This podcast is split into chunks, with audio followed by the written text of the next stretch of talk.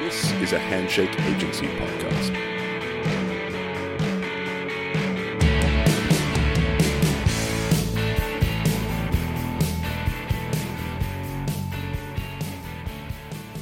Hi, I'm Steve Bell, and welcome to the second episode of Rewind's trip back 30 years to follow the ascent of Daryl Braithwaite's recording of The Horses to number one on the Australian singles chart, and how the song's been embraced by the nation in the intervening years. I highly recommend that if you haven't listened to episode one, that you stop here and check that out first, as I reckon this episode will make a lot more sense with the first one under your belt. We've heard about how Daryl found the song on a Rickie Lee Jones album midway through the recording sessions for his 1990 solo album Rise, and how, despite initial reservations from both his label and the album's producer, Simon Hussey, he managed to tack the horses onto the end of the album sessions with no real expectation other than perhaps shoring up the overall strength of that collection of songs. We learned how Hussey arranged the songs somewhat in line with his prog leanings, and how a series of happy accidents, such as the addition of Margaret Urlich and the eventual prominence of her vocals in the mix, all added subtle layers of mystery and intrigue that may in part explain what happened next. We left episode 1 with Daryl's version of The Horses completed and buried towards the back end of the Rise track list, and much to the surprise of most involved, it had been selected by Sony as the album's second single. Now's when it starts to get kind of weird. With the Rise album having been released the previous November, The Horses was released as a single and serviced to radio on 28 January 1991, following the lead single title track Rise, a cover of a song by 80s Sydney band The Chosen Few, which had done pretty well without setting the world on fire, getting a fair amount of radio airplay and climbing to number 23 on the Australian singles chart. The Horses first entered the singles chart on February 10, 1991 easing into the top 100 at number 99. Daryl then embarked on a pretty rigorous promo campaign for the single, involving a lot of pressing the flesh with radio DJs and the music press, as well as a lot of meet and greet and signing opportunities with the fans. A big part of the marketing strategy for the horses revolved around the song's soon to be iconic film clip. Filmed on a decidedly thin budget for the time of $45,000 and directed by Grant Matthews, a photographer for publications such as Rolling Stone, who'd also done a lot of photo shoots for album covers and the like, so was pretty entrenched in the industry. It's essentially a long, sweeping camera shot using both helicopter and a crane down a beautiful beach, which a crew member had got up at 2 a.m. in the morning to sweep for six hours to give it that pristine feeling. Featuring Daryl in a fashionable, for the time, get up, going hell for leather, delivering the horses with utmost passion and conviction. Margaret Urlich, who was busy coordinating her own career at the time, didn't want to be in the clip, despite the prominence of her vocals in the song's final version. So a model named Gillian Bailey was brought in to lip sync Margaret's contributions, earning herself the nickname Jilly Vanilli in the process. When the film clip started being played on high rotation and radio slowly but surely started coming to the party, the pace finally started picking up for the horses. Here's Daryl like with the Edge album and then then the Rise album, it was always uh, a consensus. You know, it was either Simon and I, and um, and then also in conjunction with uh, two or three people from from Sony Music. You know, trying to decide what. Oh, this one, that one. Oh, yeah, but and so virtually you'd leave it up to um, Sony in the end because of, I guess, their track record of of trying to, you know, pick out which songs should be here, there, and and uh, but it was it was basically a consensus, you know, and sort of we all we all had our view, and so uh, I remember I think when they went, oh, we're going to go with the horses. Oh, okay, right up. And then then came the hard work of. Uh, oh, we're going to make a video. Oh, okay. Okay, good. And my God, it was just, uh, and, and what a video it turned out to be. But it was, um, I remember they, they, they, they didn't spare anything at all. You know, it was like, I think they caught us when, when we were doing gigs in Sydney and they sort of said, okay, on this day, then we'll we'll take you up to Sandbar a place up just north of Newcastle, shoot the whole thing, and then get you back in time for the gig at St George Leagues and I thought, oh, great, okay, that'll be good. My God, I ended up back St George Leagues Club. They flew us back in the helicopter. Um, and by the time I got backstage, I was burnt with the sun. I was tired. Um, but the gig was good. And I told all the boys, you know, that I said, Oh, you should have seen I was running running through the water and jumping and singing and you know, had my jumper tucked into my pants and all this stuff. But it, it was it was a great time. It really was. Well, it's such an iconic clip. It's incredible, really, and it was done for what forty-five grand, which is really cheap for the time. It's just become part of the culture almost. Well, it's um, yeah. I, I look at it and I I I, uh, I I really like it. I think it's just and it's got you know it's set back then thirty years ago, and um, as my son Oscar would say, he said, "Dad, that that jump when you do the jump, that's what my friends that's what my friends like the most." I went, "Oh, really?" I said, "The jump." He said, "Yeah, the jump. They they freeze it, you know. And they, oh yeah, heck, what's that?" I go, "Okay." So who knows? I mean, it's um, I I really liked it. I thought it was great, and I can still watch it even now and and think, oh God, look at that, and look at that jumper tucked into those pants. I was, was going to say, I read somewhere that even your wardrobe in the clip was a bit of a subtle rebranding. They were trying to market you a bit differently than the rock and roller. Well, they, I, I guess they, uh, and, and they did it all very uh, subtly, I think you'd call it, because they, I think they, they get you into something to wear, and you think, hmm, okay. Uh, and then they probably have a pretty wardrobe girl come up and say, "Oh, Daryl, you look really good, really good in that." And so you're sucked in and go, "Oh, really? Okay, cool, yeah, okay." But no, I guess they uh, they had some sort of look they were going for, and um, yeah, I, well, it didn't bother me. I mean, it's you know, even through all the sherbet period, we wore things that we we sort of look back now and go, "Oh my God, how did you wear that? But uh, it just seemed to be, it just seemed to be part of it. You know, back then it was, it was secondary, really was.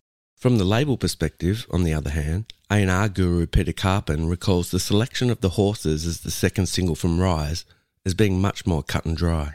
I mean, when you live with an album, you play it over and over again while it's being recorded. And um, to me, it was definitely a standout. Uh, Daryl was very keen to go with Rise, the title track, as the first single. And you don't normally go with a a down tempo sort of ballady song as a first single anyway. So um, it fell into line, but we it, it, came out as the second single because we we loved it at Sony. We were we were passionate about it, and um, it didn't take long for everyone to get on board we were really enthusiastic about it. And I think um, the video for the song really kicked in with everybody at Sony and the promo team, and the marketing team. Everybody thought we had something really special. By March 1, the horses had cracked the top 50 and climbed to number 38. Myf Warhurst attesting that the horses film clip was definitely making an impact among Australian music fans. Look, it was um was also pretty cheesy too. And I think I think Daryl's the first person to tell you that. You know, like when you listen to it now, it's like, oh wow, this is this is classic, easy listening um, with horses, especially. Like it's beautifully put together in in that sense. It's quite it's quite perfect in that sense, the sound of it and everything. So that went beautifully with my um, sort of late 80s early 90s outfits and the whole look like daryl daryl was just part of my whole look at that point you know like his his his look in the film clip with the chinos pulled up and the and the top tucked in and the belt. And I, I think i had that i was wearing exactly the same thing. I just yeah i think i molded myself. Or at least all the girl in the film clip. I'm not sure I was hardly the girl in the film clip though. She was a gorgeous model, but you know, Daryl was my fashion inspo, I guess. That was pretty omnipresent. That clip, wasn't it? It was everywhere. Oh, it was unbelievable. Um, it really was. Uh, I think because Daryl, and I've been trying to think about what it is about Daryl Braithwaite that that has allowed him to connect over so many decades with so many people, and it's it's that you either want to be Daryl or you want to be around Daryl. I think he's got that. I don't know. He just it's not nice guy. He doesn't come across as a nice guy, but he he just seems to come across as as a guy you'd like to hang out with. I think like guys would want to hang out with him, and and and I think especially when around the time of the horses, a lot of women connected to that song as well. And I mean, to be honest, I don't even really know what it means. I've been looking at the lyrics and I'm going, I don't really know what it means, but it's just a feeling, just a vibe that I think people connected to. And he crosses kind of, he was the artist that, that guys could like and girls could like at the same time, I think. And that's just something about Daryl's personality, I think. By April 5, the horses had finally cracked the top 10, spending two weeks at number 8, then spending a week at number 5, two more weeks at number 3, a tantalising week at number 2, before finally reaching the coveted number 1 spot on May 24, 1991, where it would stay for two weeks before starting the inevitable slide towards chart obscurity. Don't forget that Rise had come out the previous November, and the Horses was released as a single in January, so that is a really long time to hit top spot, especially for a song that was soon to be so beloved by the whole country. Looking back, you sort of would have expected it to have taken off immediately and jumped to number one with a bullet rather than its actual slow burn success. All the hard work had paid off, as Daryl remembers. I think it, it probably. I, have never found out of um, of Sony why, or, you know, if they were ever in doubt that it that it wasn't going to work. But it, it did, as you said. It took, I think, something like eight weeks or more to get mm. to the top place. But uh, my God, they they worked it, and and they worked me. But I mean, it was uh, they they had a strategy that you know took in uh, every conceivable outlet that you could that you could manage within reason. You know, the like doing, as you said, pressing the flesh and this and in store appearances and oh god i can remember them you know and and i guess that sort of thing um, it, it, it works you know in the end it helps and then radio as well i guess playing it and but it, it's slightly different from slightly different from how they go about it now i guess even simon hussey the arranger producer so integral to the horse's success is at a loss to explain this slow rise up the charts. Rise had been out, and then I did remember hearing the horses on the radio and think, oh, okay, that, that that's out and that's good. And it didn't really do anything. I think it kind of it it kind of hovered around the in the top forty for you know six or ten weeks or something, and then for some reason it just it just took off. And I don't know. So Daryl would have been obviously out and about touring, doing gigs and stuff but that great unknown is to um, the radio level may have also picked up a little bit. The film clip was out, obviously. Um, and then, of course, with Rage and where people were seeing the film clip, there's no internet, obviously, so people couldn't stream it. It had to be watched on TV. So there was that engagement only and radio engagement only and the live performance. So they're the only three mediums where people would have been able to see the song or hear the song. Um, so I don't know what happened. I really don't know what happened, but it just, for some reason, it really, really took off. Um, but it is an unusual thing. You're right for a song to kind of be released and hover around the 30s or something, and then for some reason just really click and then just stay up there for six weeks or whatever it was at number one. And it ended up being the fifth highest selling song in Australia that year. So it did become a massive song. But even at that point, I, I don't remember thinking it was any different to you know one summer or you know as the yeah. days go by or even it was just another one of the hit singles. Yeah, something's yeah. happened since, hasn't it? Which is, I guess, yeah. why we're doing this podcast. Yeah, yeah, it has. I mean, it, it's it's. Um, I, I probably I mean, I think when you um, produce an album and you um, go through the whole thing of uh, the pre-production, which is you know you go through at least six months of finding songs, arranging them, working out. Then you've got to book studio time, musicians, all that sort of stuff. It's a long journey, and usually when you finish making an album, you never listen to it again. Um, so after that all kind of died down, and then the resurgence of it probably didn't happen until well, one of the classic examples of the resurgence was the Hawthorn Football Club um, in the AFL, where they took it on during their, their heyday where they were having three grand final wins in a row. And was it 2013, 2014, 2015?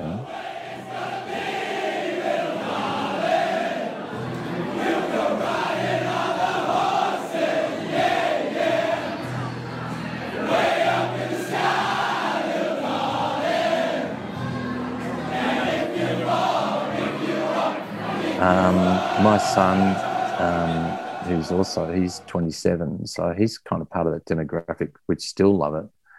He's a journalist, and he was working for them um, as their online journalist, and he's also a musician and a writer. And they were they were after every win, they were singing it as their they did the Hawthorn Football Club song, but after every win, they'd sing the horses, and the coach would would sing it with them. And um, even I think the last grand final, the the 2015 grand final, Daryl got on stage at their with the coach and sang it with the coach and the team in front of the in the crowd. But it's it's transcending generations into their 20s. So I'm I'm finding that the feedback I get that it gets played at weddings, it gets played at funerals, it gets played um, at any kind of event because it's so ambiguous the meaning of the words because of I guess um, little darling way up in the sky.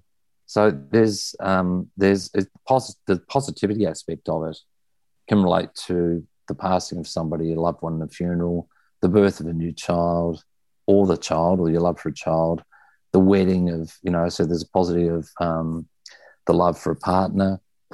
So I think the fact that the lyrics are open to interpretation to the individual has made it totally universal.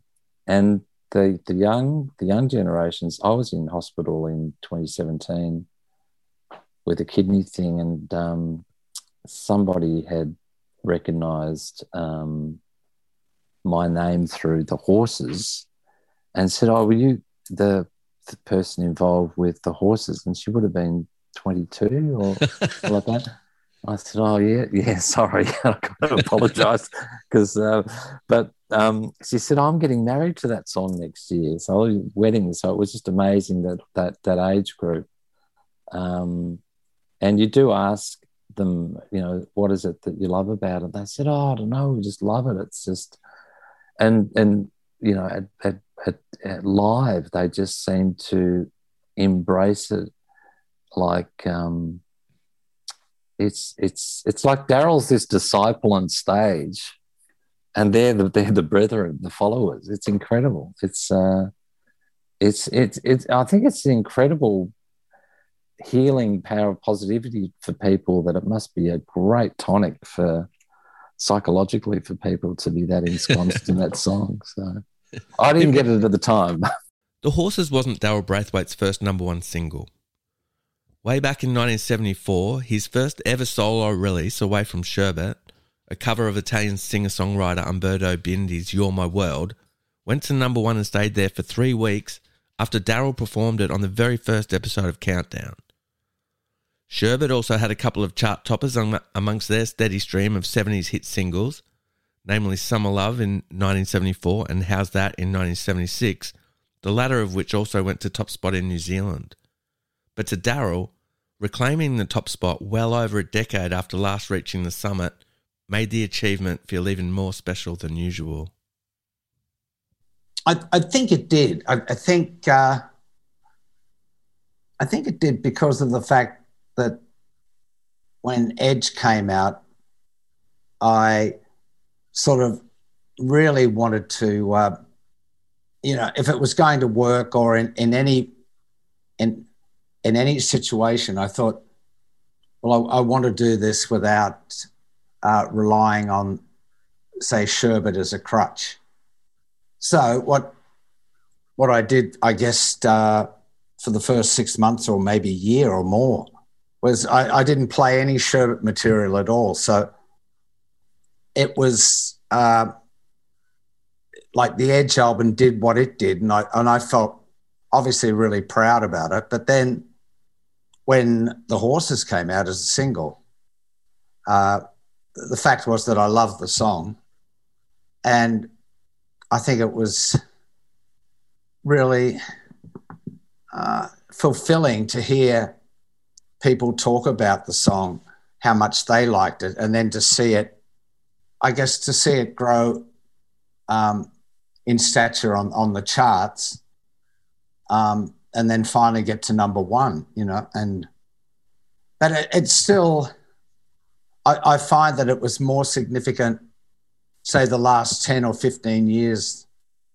of the horses has has mm-hmm. been a uh, I think it's been more substantial to me the effect of what the horses has done over the last 15 years than the first 15 and only because it it had achieved something when it came out obviously but it, it's what it's done over that last decade and a half it's just you know it's quite extraordinary it is because at the time, I mean, it was huge, but it didn't seem much different as the days go by. Or one summer or a rise, you know, it was a string of hits, and it just seemed yeah. like another one at the time. But then, yeah, like you said, over time, it's just taken on this import that's really hard to put your finger on.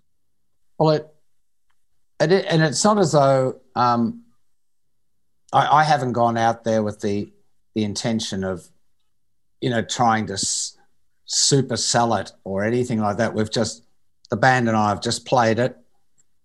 Um, and it's as I said to you before that a, a, lot of the tipping points, like the Hamish and Andy, uh, maybe Triple J, um, different obscure sort of things where people have picked up on it, and you think, oh, that's really uh, strange. And then even as late as the uh, the Falls Festival people you know, having us on there to play. And I know talking to the guy that ran that um, in Perth when we'd finished the Falls Festival over there, he he said, "No, well, well, we took we took a chance on it. I believe that it would work to have a heritage act on, and I think we were under the first heritage act that they've ever had, and uh, and it, it ended up working, you know, because I think they had." Toto the next year, and then John Farnham, I think last, uh, not last year or the year before, and uh, but yeah, that that those those tipping points for the for the horses have been. I, I reckon there's been at least half a dozen that I can recall. Even as recently as last year, Daryl received a fair bit of unexpected blowback when he performed the horses on The Voice Australia's finale with winner Chris Sebastian and sections of the Australian public seemed shocked, even betrayed, to discover that Daryl hadn't written his signature hit. Which is strange given that he'd never even vaguely intimated that he'd written the song, and always seemed to go out of his way to give Jones and Becker their fair dues. Plus, going back to the Sherbet days, most of the songs, even the hits, were either covers or penned by bandmates such as Garth Porter and Clive Shakespeare. Daryl definitely knows his way around a song, He's got co writing credits on numerous Sherbet songs, and he wrote Edge's single One Summer on his Lonesome, and that was a top 10 hit, not just here, but in Sweden and Norway as well. It's just that he really likes reinterpreting other people's songs and making them his own. I do. I've had I've had psychological problems over the years uh, of beating myself up, thinking, okay, the the next album or whatever, um, I'll do will be, you know, fully written by me or co-written with someone else and all that. But uh, I, I think either the laziness comes into it, and um, and I do remember uh, talking just when we were doing Edge. I remember speaking to a friend of uh, my wife's family, and that, that was John Olsen, the the artist, the painter, and uh, this was up at Mount Macedon, and I was just chatting away to him, and uh, we were talking about music and all that, and uh, and he actually said, Daryl, you know, because I asked him about that that specific thing of I feel bad or incomplete because I can't I can't push myself into writing. Um, I don't I don't gravitate to it as much as say performing live. And he said, "Well, you know, look at it this way: that you're a really good interpreter of people's songs. You mm. know, and that's what you've got to. Maybe that's what you've got to live with. You know, that's your lot." And I thought, "Oh, okay. So, I, I guess that's um." that's it over the years, you know, that I've I've done quite a well, so many covers of of people's songs, and uh, I guess in some cases made them you know, made them my own, or I, I feel that anyway. But and I guess of course 100%. we well, it but it it uh, it sometimes gets annoying. It's uh, you know when people say, "Oh, why don't you write? Why don't you write?" And I go, "Well, I yeah, I'm lazy." or whatever it is. It's just because I do. I mean, during COVID last year, sat sat here in this room and uh, and persevered for um, you know like day after day, and I don't know. It, it's just my attention span. You know, is there maybe is good for about an hour, and then I'll go, yeah, that's not working. Okay, I'll go outside and. Uh, have a look at the have a look at the garden or something.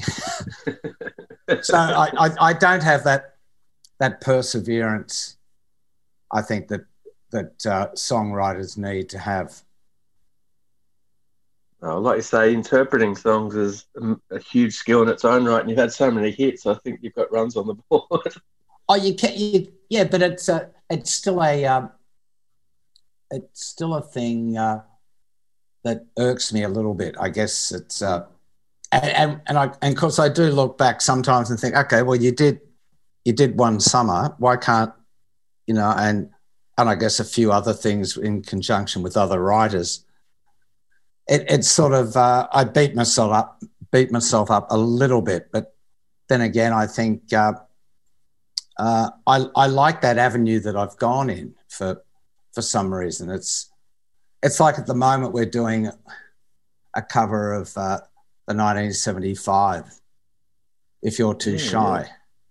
and and the only reason we're doing that is because i a friend of mine from england put me onto them about six months ago or whatever and i had listened to their album. I thought my god how eclectic are they? They just go from this to that. But this uh, if you're too shy is sort of like I think it's them rebelling against, sort of in a way, against pop tunes. It's weird. It's because uh, they don't. It's the the one track that stands out as being different from all their other material on this album, their latest album. But we we play it, and now I'm getting accused by people of being, why are you doing that song? It's got why do you want girls to take off their clothes and stuff? Oh my god! I thought mm. so. But anyway, it's um it's just again one of those things that I heard the song and I thought, I reckon that would be, you know, we could do a good job of it. So we started to play that. We've already touched upon the importance of the horses to Daryl's audience in a live setting, but it's still quite random to discover that at the height of the song's live popularity, he and the band were jamming it out to the point that it often reached an incredible 17 minutes in length. That's a lot of God almighty. That'd, that'd be James Rain, probably, but no, we have. We have. I think we have done a version that's been around 15, 17 minutes. But he, uh, he, James Rain, when I when I was having, um, I was in hospital about five years ago.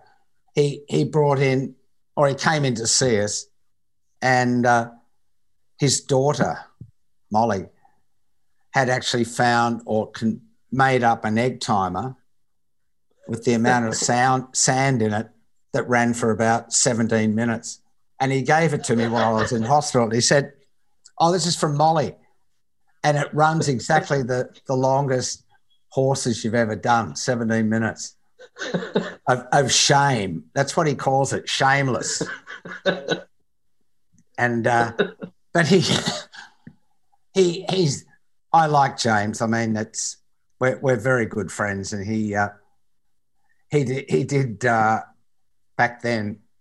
He'd go, it's just shameless how you drag it out, and and I I said, yeah, but you should do it to one of your like you know, the boys light up or something. Just, just give it a go, you know. And uh, reckless, twenty minutes. Oh, oh my god! But no, it, we've cut it down now to uh, the horses down to about, I think five, five and a bit. So people get, I think maybe one, two choruses, and that's it. So it's you know, and it, it seems it seems to be fine that that length, you know. Any longer, and I think, um, yeah, I don't know. you mentioned in passing in an interview once that there was one gig you didn't play it and that didn't end very well. Was it? Was there yeah, actually a gig where you didn't and, play it? Ended in tears. Uh, over at Yarraville, um, Yarraville Workers Club or RSL, and uh, we we played played there. We uh, we, we must we did finished up with one summer, then walked off, and the dressing room was like, oh, maybe 25, 30 meters away down a corridor, and then left, and then right, and then you're there. So you can't hear the stage. And I, I'm we got back there, and I've gone to the boys. Hang on, let's listen to see if they. Hopefully, they'll want us back. Couldn't hear and so then we decided, oh, okay, God, that's strange, not playing the horses. And then people started coming into the dressing room and go and swearing and you know, you fucked. You've not coming back. What? Like, couldn't you hear? It's, no, I said we couldn't hear you. And then some of my boys turned like rats on a sinking ship and said, Oh no, it's got nothing to do with us. Says Daryl. and and they um, a couple of them said, "I've followed you for since in Sherbet, and I'm not gonna, I'm gonna rip up all my Sherbet albums as well." I thought, yeah. So it got it got a bit nasty, and uh, and we didn't play it, but I mean we couldn't go back on then. But yeah, that was uh, an unintentional mistake. Um, and, and every other time now we have played it. We tried speaking to Rickie Lee Jones to gauge her feelings about the runaway success of the Horses Down Under, but she's putting the finishing touches on her memoirs, so politely declined. Funnily enough, I actually interviewed her back in 2015 when she was doing promo for her The Other Side of Desire album, and I talked about it with her then. But sadly, I've done thousands of interviews and I can't actually find the recording of that chat. It'll be on a hard drive somewhere. Uh, that part of the chat didn't make the final cut of the interview, so all I remember is that she was pleasantly surprised about the journey that her song had been on down in Australia and was glad that the horses meant so much to people. It must be strange for her given that she's on record explaining that the song is about the birth of her daughter Charlotte in 1988, the year before the original version of the song was released, with the horse imagery inspired by a recurring dream she had as a child about catching a horse that had escaped from a cowboy. The pair actually had the chance to sing the horses together when Rickie Lee Jones was in Australia back in 2017, and they shared a rendition during a show at Melbourne Recital Centre, an experience Daryl remembers fondly, although there was a slight challenge meshing the two arrangements together.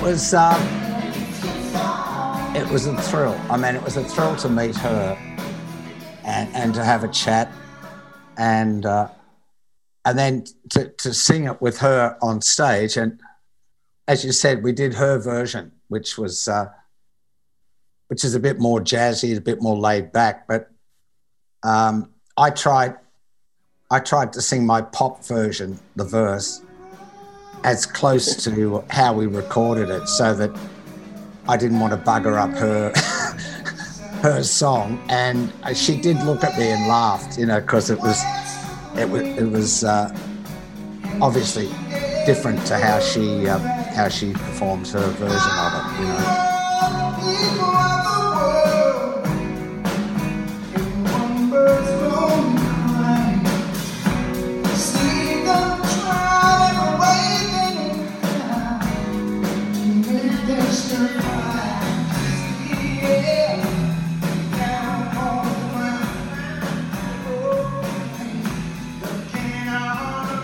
Was so surreal for her with with one oh. of her songs that's just the album track in a lot of ways, in this national anthem almost there. It is. It's um James Reyne saw her up at the the Byron Blues Festival, maybe uh, it would have been when she came out here and I, I met her. So it'd be about three, four years ago. And uh, he said that she she did the horses, oh, maybe about five, fifth or sixth song, something like that. And uh, she went to go into the chorus, and the people just sang, the whole crowd, and she stopped. And James said she was just flabbergasted. She could not believe, you know, that they uh, that they liked it so much and that they knew it. But I think she did tell me that uh, at her gigs, she sometimes has to, when she's playing in Australia, she has to tell them that this is the song that I wrote, not that guy. He didn't write it, you know, meaning myself. so she has to explain so they don't think she's doing a cover of um, of the Daryl Braithwaite version. Myf Warhurst identifies some other fiduciary positives for Rickie-Lee Jones beyond the surreal fact that one of her album tracks has essentially been co opted by an entire country. The fact that Daryl heard it and went, This is going to be great. We're going to make it sound like, um, you know, like One Summer had been a huge hit, I think, at that stage. And, and he knew that he could make it sound like that and it would be a hit. And it was a hit. I mean, it wasn't an, it wasn't a, a sort of it was number one, but not not for that long, if I remember correctly. It, but it's its enduring appeal has rendered it like a, an absolute classic.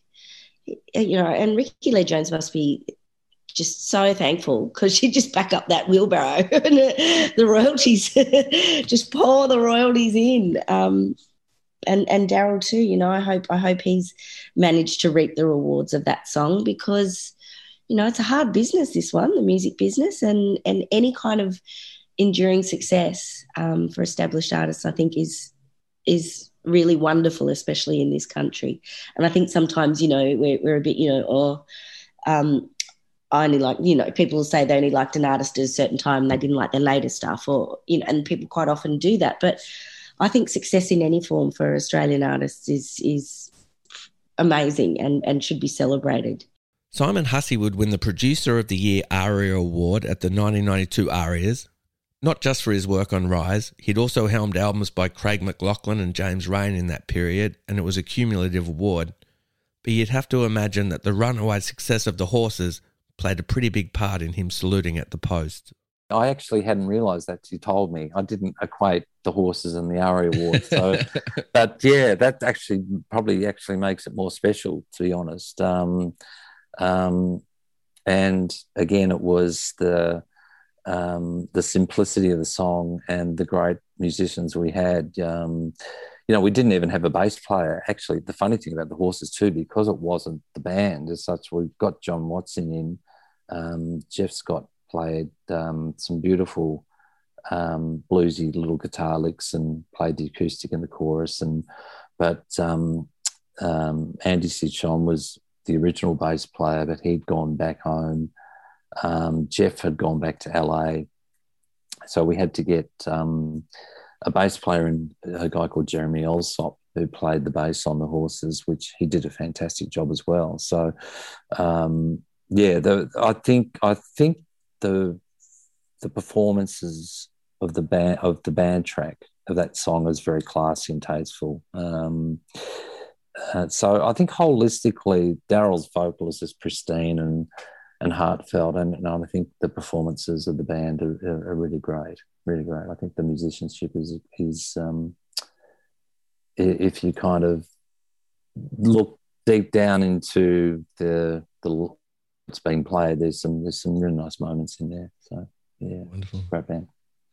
I, I, love about this story, just how many sliding doors moments there are. Like it's become this massive thing, and it could nearly have not happened at about five different stages. Totally, yeah, totally. And the other thing is the um, the the I, I, could have put the kibosh on it. I I mean, I could have said to Daryl, I just don't like this, and I don't. I mean, it's not meant to be um, uh, saying that at the at the time that um, I, you know, because I was, I don't like to think I'm a dictator or anything like that, but I know we're in the stage where we had enough songs. But yeah, it could have been one of those things where I could have talked him out of it. But obviously at the time, I thought, well, we can, if we can steer it into, um, um, because they are quite different, and our version is very simple, more Daryl rock, and I think that's you can you can hear that it's got to fit in with with the rest of it.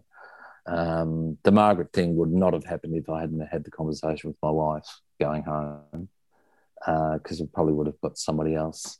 Um, um, even though you know Mar- we were playing Margaret's album to death, so that was just as I said, a purely purely a chance thing. Um, so yeah, there's a lot of things that um, that could have could have not happened, and I, I the resurgence is probably the the curious one that probably happened, I guess, around 2000, then the 2010s, I guess, it made its made its real comeback.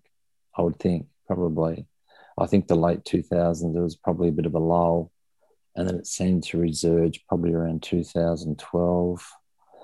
I know the peak was around 2013, around that early mid period. It really started to come back, and now it seems to have just kind of settled into that mainstay. So yeah, it just got uh, gradually co-opted by popular culture, didn't it? Whether it was TV ads or comedians, and it just popped up everywhere. Yeah, yeah, and there was the, the sporting thing too. And I think with the um, uh, actually, I saw a funny thing the other day. Somebody sent me a um, um, oh, it was a an ad for using hand sanitizer, and um, rub your hands for as long as how long you can sing the chorus and the horses and and it was uh, it was on the wall in the in either a bathroom, you know, a, a restroom or somewhere. But they were using that because the the Heart Foundation uses um, when you're doing CPR, you you press down on somebody's chest for the beat of staying alive. Staying alive. But, but yeah.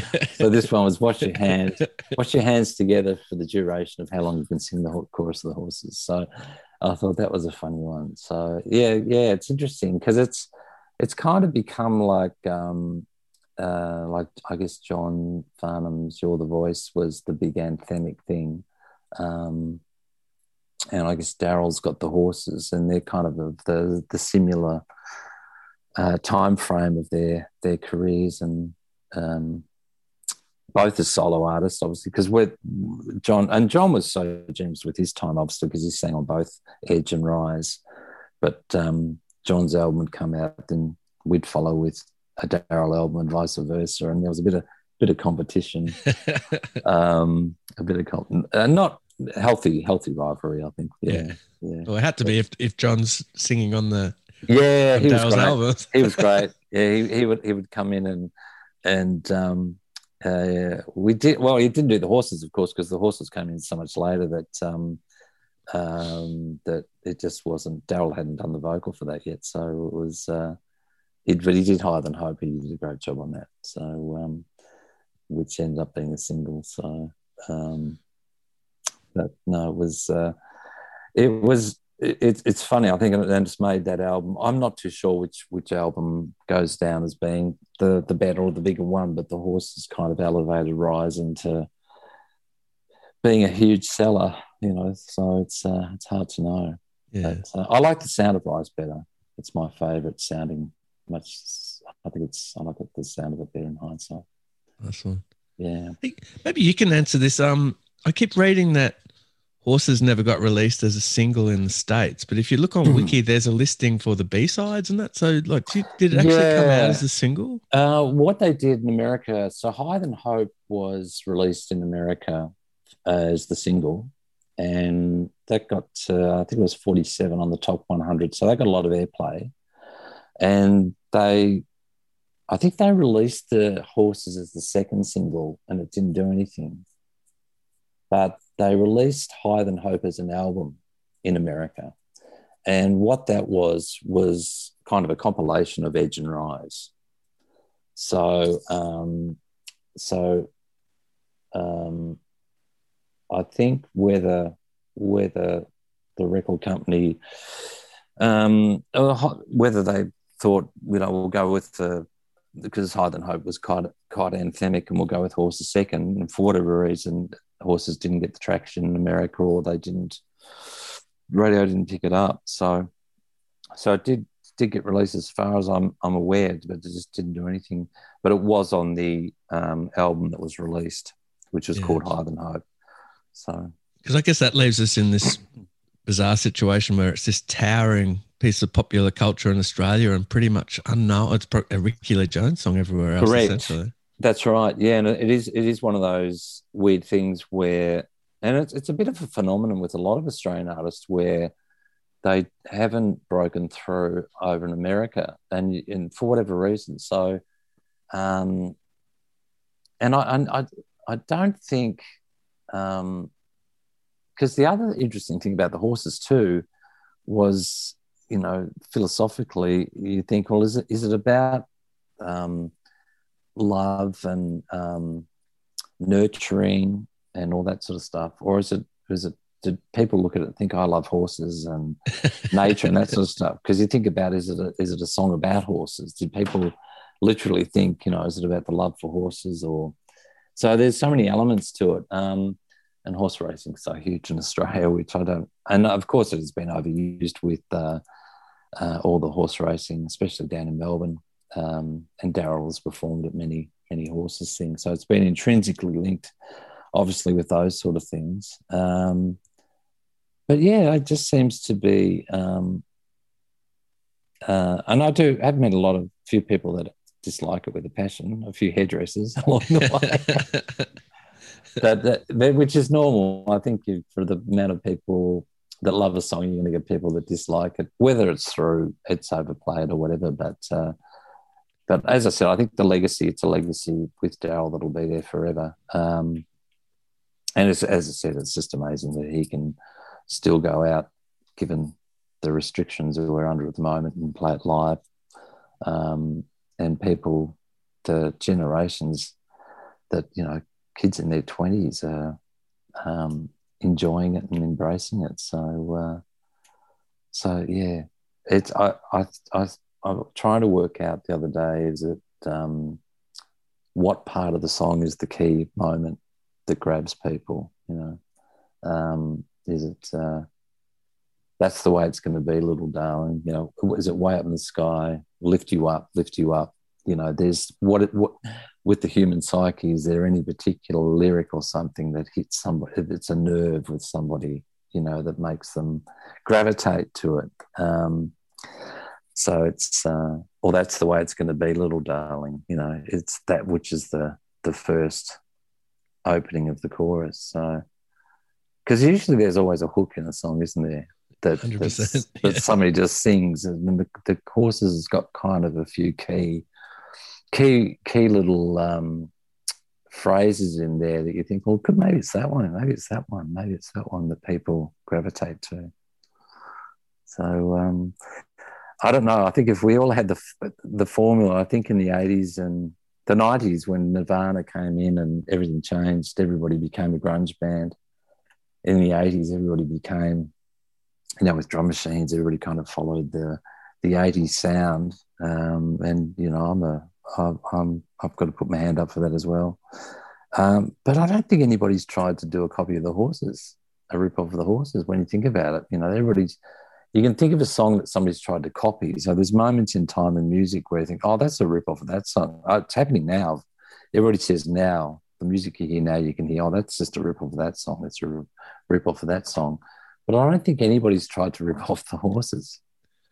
It's probably too too high a bar yeah, even though it's yeah, it's curious. Even though musically it's very a simple song quarterly wise, but um, maybe it's too obvious. I don't know. It's uh, amazing to think that um, 30 years ago, um, you know, I'd be talking about a song that, as I said, you walk out of recording an album and it's usually a long haul, long hours. Um, it's a joy to be able to finish it and have a happy artist and a happy record company. And then usually you move on and you never really listen to it again, maybe. and to think that uh, after all this time that um, there's a legacy from it and a whole new generation of uh, keep on rediscovering the song. Um, but uh, yeah, I'm just I'm always, but most just very happy for Daryl that he can still go out there and perform this song and claim it as his own, really. Um, and uh, and yeah, he deserves all the success he can get with it because he's. I think he's done Rickie Lee Jones very, very, and Walter Becker, of course, the co-writer, very, very proud um, the way he's um, the way he's he's performed it and kept it kept it alive for her. So, um, I believe she'd be fairly bemused by the success it's had over here. So, fantastic. Hopefully, it continues. Daryl's been singing the horses for 30 years now and spent the last decade at least banging on about it as people try to identify the root cause of its enduring appeal. But even he still finds the whole thing just slightly bizarre yeah, the, the one at, at, at weddings and, and funerals. Uh, I went to a friend of mine's funeral at Wangaratta maybe five, six years ago, and uh, it was her favorite song. And I, I've never played it. I've been asked a few times to play it at funerals, and I, I just can't because I find funerals sad enough um, and depressing more often than not. And uh, but she she had um, she had someone else play it on guitar at her funeral, and it was just oh, it was so moving. It was, uh, yeah, well, and I was sitting there in the congregation. It was just. I thought, oh, I, I mean, I can see how it works. It's, it's a song that, you know, it's uh, that re- maybe relates to that, and obviously weddings as well, but it it's uh, it's I don't know. I I was thinking about it the other day, and I thought it really is an uplift. It's a song of it's a song of hope. I think because mm. I've been trying to work yeah, it out yeah. For years, and I think through the imagery of you know like way up in the sky and uh, and the horses itself, the image of a horse, is really, um, yeah, it's uplifting. Peter Karpin, the Sony A&R guy behind Daryl's solo resurgence, believes that the enduring success of the horses is as much to do with the production and performance of the track as it is the actual song itself. I, think people just love to get involved with the song. I think in the in the first place, it was such a great recording. Um, Simon always had great players on the albums he did with Daryl. And, you know, we had people like, well, Tommy Emmanuel actually plays the guitar on the track. And um, Jeremy Alsop, who's well known as a bass player, was the bass player. Um, and Simon, as I said, worked with impeccable musicians. He put a great team of musos together. So I think you've got a song that still stands up wonderfully. It's it you hear it on the radio and it, it it's just perfect sonically and just great production by Simon. But as to the essence of the song, once people got into singing along with it, it's it seemed to take off with all generations, and every new generation that comes along loves the song. It, it was even played at my son's wedding, and the whole wedding started singing. You know, it's one of those songs that is just uplifting. So I don't know, it just gets people in and they want to be part of it. Tying in with what Myf was saying back in episode one about first getting a crush on Daryl when he was a regular guest on Countdown, I've had a half baked theory for a while that his ubiquitous presence in Aussie lounge rooms back in the day is a part of the puzzle. And while this mightn't explain the love for the horses in particular, Daryl agrees that it probably contributes to his own appeal spanning generations. I, I think, by the way, even people say walking past us, um, say even last night down at the beach, like, and it's getting dusk, and two people walk by and they just go, "Oh, hi, Daryl, how you going?" And it's like, and that that's happened for years. It's like, Yeah. I think they feel as though they know us because of, I guess I've been around for a long, long time. Um, but you do get that feeling of um, uh, a local or something, you know, someone that they can uh, they can they can say hello to or even talk to or you know how you going and all, all that. It's um it's quite amazing. It's sort of you know I don't know. I look back and I and I think God, I started off surfing in Coogee and then ended up in a band and that's it. You know. well, there's been a lot of stuff in there, but it's sort of uh, uh, it's been amazing. It really has. It's sort of you know, and it's not. It's still very enjoyable. You know, when the throat's good, it's the best thing in the world. Before I let you go, mate, it, it must be strange though. Like you've had this incredible career and so many hits, but then all this focus keeps returning to this one random song from 30 years ago. Yeah, it's Is that uh, strange for you? It it is. It's um even from my um my contemporaries, you know, like James, Joe, all of them. I think uh, Russell Morris, you know, Russell, he, he'll have a dig at me sometimes and go, "Oh yeah, are you going to do the horses, Daryl?" And I go, "Oh, probably will, Russell." I said, "Are you going to do the real thing?" He said, "Yeah, but it's not like the horses." I go, "Oh no, it's very close. Come on." But no, I've been I've been very uh, very fortunate. You know, it's sort of um, and it yeah. I mean that that song uh, has I I guess opened doors or uh, you know been exciting uh, to think because there are now gigs that come in just where people over the last five years or more where they just want you to come and uh, yeah i did three songs but can you finish with the horses you know it's like so it's quite prominent in people's minds Is, it, is there any last thoughts on that song, man? I really love it. I mean, it's you know, and especially for or what it's, I guess, what its effect it's had on me, and and also the effect it's had on uh, a lot of people out there. You know, it's uh, and especially as you were saying before. I mean, I get quite a lot of emails and, and things from people that have used it at um, well, at, at weddings, uh, one lovely one from from London um, la- late last year, and they sent me a little video and a photo of the the the, the bride and groom, and it was oh, her face and his face because he didn't know that she'd got a little video from me to play on their wedding day. And it was just oh.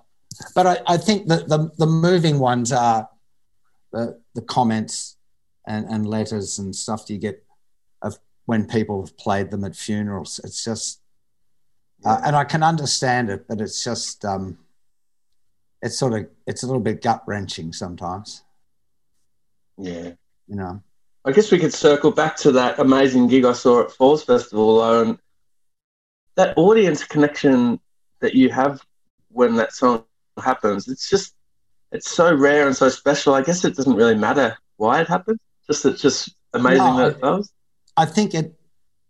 I think it is, and myself and the band, we all appreciate it. But uh, it it is like um, you experience this thing of duende, where you just the hairs on the back of the neck just stand, and and you just feel. Uh, Uh, oh yeah, I think you just feel at ease and sort of uh, excited, you know, by the whole fact of it. It's just um, because they they seem happy, you're happy, and you can't ask for much more, and they they're giving it at hundred percent, and then you give. So it's it's feeding each other, like what would have happened at Falls. It's um, yeah, extraordinary. I mean, as a friend of mine said, Daryl, you um, oh, he deals in misery. He's a barrister, and you deal in happiness. and the other good one was that uh, when they go to work, no one claps them at the end of the day. And and that is quite that is quite true. I'm going to leave the final word on the horses to Myf Warhurst because I think she stumbled upon the only explanation for the song's enduring appeal that really holds water, and that's that there is no explanation. It's magic. It really is a bizarre story. Um, because I mean, Daryl sort of seems himself seems quite baffled by the success of it as well. Like he doesn't really know why it's it's kept going, and you know, young kids are playing it at weddings and parties, and the Hawthorn Footy Club play it at the end of the game. Like he's just kind of baffled by it.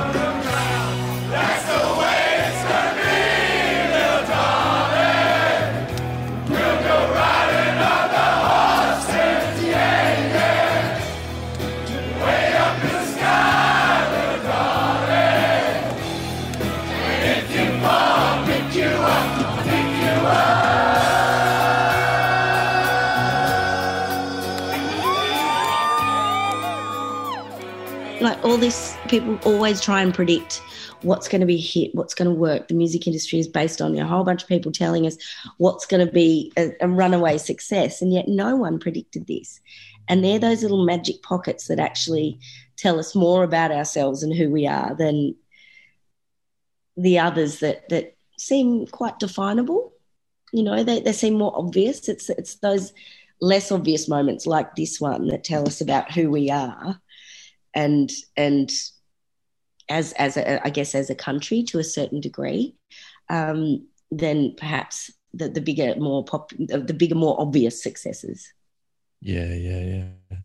I guess the only other sort of equivalent one is probably "You're the Voice" by Farnsey or something like that. Totally, totally. I mean, around they were both at the same time. Like that was, I remember, like they used to play probably both of those songs at nightclubs. Can you imagine playing either of those songs at nightclubs these days? Like, you know, I just wouldn't. I mean, it would go off on a nostalgia factor, but that kind of sound and that kind of beats just not nightclub, you know. But they would, it was everywhere. Daryl, John Farnham, it's hilarious. It was a good time, I think, for Australian commercial music, um, and it was derided by a lot of people at that time. But I think now we're we're realizing, you know, um, for the for the time and for the genre, these were standout standout successful songs. Yeah, I just don't think we're ever really going to get to the bottom of it. To be honest, why this has resonated with so many people for so long. But I just think that's that's the exact reason why, because you can't you can't predict these things, and that's the magic of music when something really works and it connects with people. If you could define it, record companies would have done it a million times over, but no one can, and no one will ever nail it. And and it's that little bit of magic dust that makes it work. And um, and I'm thankful for that because that means you know we can't just churn out hits after hits. You can you can, but things that really resonate and stay with you forever, you can't define um, what it is that makes them as successful as they are because it's just it's the magic of it. So thanks for joining us on this rewind dive into the horses. We mightn't have cracked the code, but it's been a lot of fun. And you didn't think we were going to make you sit through two hours of banging on about the horses without giving you the full glory of Daryl's version of Bring It Home, did you? Play it loud, play it proud.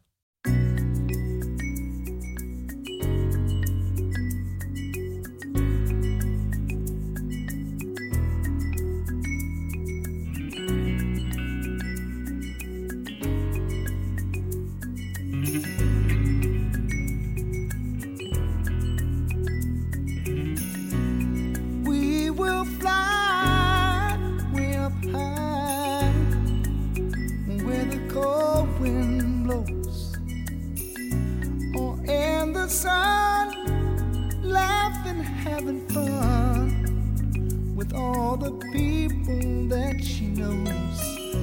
And if the situation should keep us separated, you know the world won't fall apart.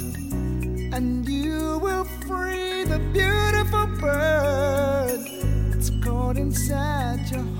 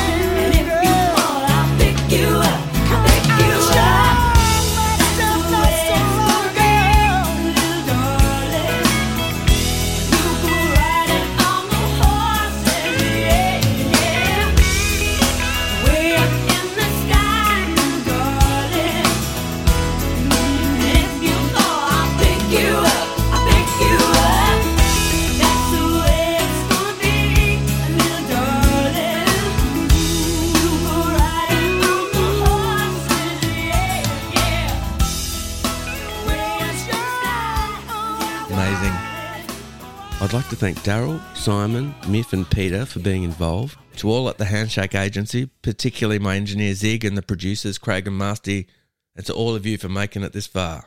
Nice one. We've got a heap more rewinds about to drop soon, so keep an eye out. And if you're digging the podcast, please take a minute to rate and review it on your favourite platform or app, because apparently that's really important. Catch you soon.